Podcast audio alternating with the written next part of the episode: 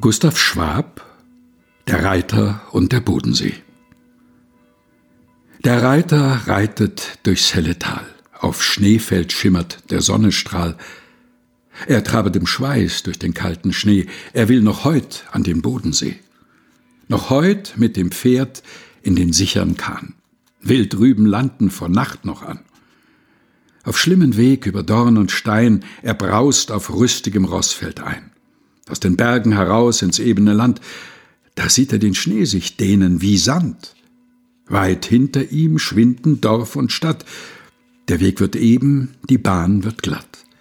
In weiter Fläche kein Bühl, kein Haus, die Bäume gingen die Felsen aus, so flieget er hin, eine Meil und zwei, er hört in den Lüften der Schneegans Schrei, es flattert das Wasserhuhn empor, nicht anderen Laut vernimmt sein Ohr, keinen Wandersmann sein Auge schaut, der ihm den rechten Pfad vertraut. Fort geht's, wie auf Samt, auf den weichen Schnee. Wann rauscht das Wasser, wann glänzt der See? Da bricht der Abend, der frühe herein, von Lichtern blinket ein ferner Schein. Es hebt aus dem Nebel sich Baum an Baum und Hügel schließen den weiten Raum. Er spürt auf dem Boden Stein und Dorn.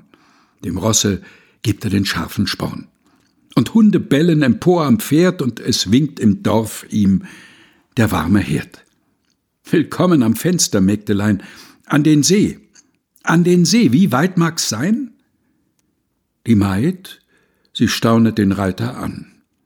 Der See liegt hinter dir und der Kahn, und deckt ihn die Rinde von Eis nicht zu, ich spräch, aus dem Nachen stiegest du. Der Fremde schaudert, er atmet schwer, Dort hinten die Ebene, die ritt ich her. Da recket die Magd die Arm in die Höhe. Herrgott, so rittest du über den See. An den Schlund, an die Tiefe bodenlos hat gepocht des rasenden Hufes Stoß. Und unter dir zürnten die Wasser nicht? Nicht krachte hinunter die Rinde dicht, und du warst nicht die Speise der stummen Brut, der hungrigen Hecht in der kalten Flut? Sie rufet das Dorf herbei zu der Meer.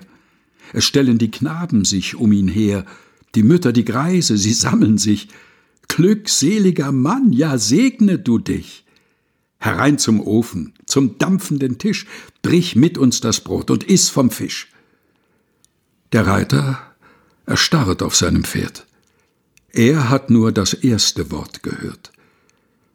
Es stocket sein Herz, es sträubt sich sein Haar, dicht hinter ihm grinst noch die grause Gefahr. Es siehet sein Blick nur den grässlichen Schlund, sein Geist versinkt in dem schwarzen Grund. Im Ohr ihm donnert's wie krachend Eis, wie die Wellum rieselt ihn kalter Schweiß.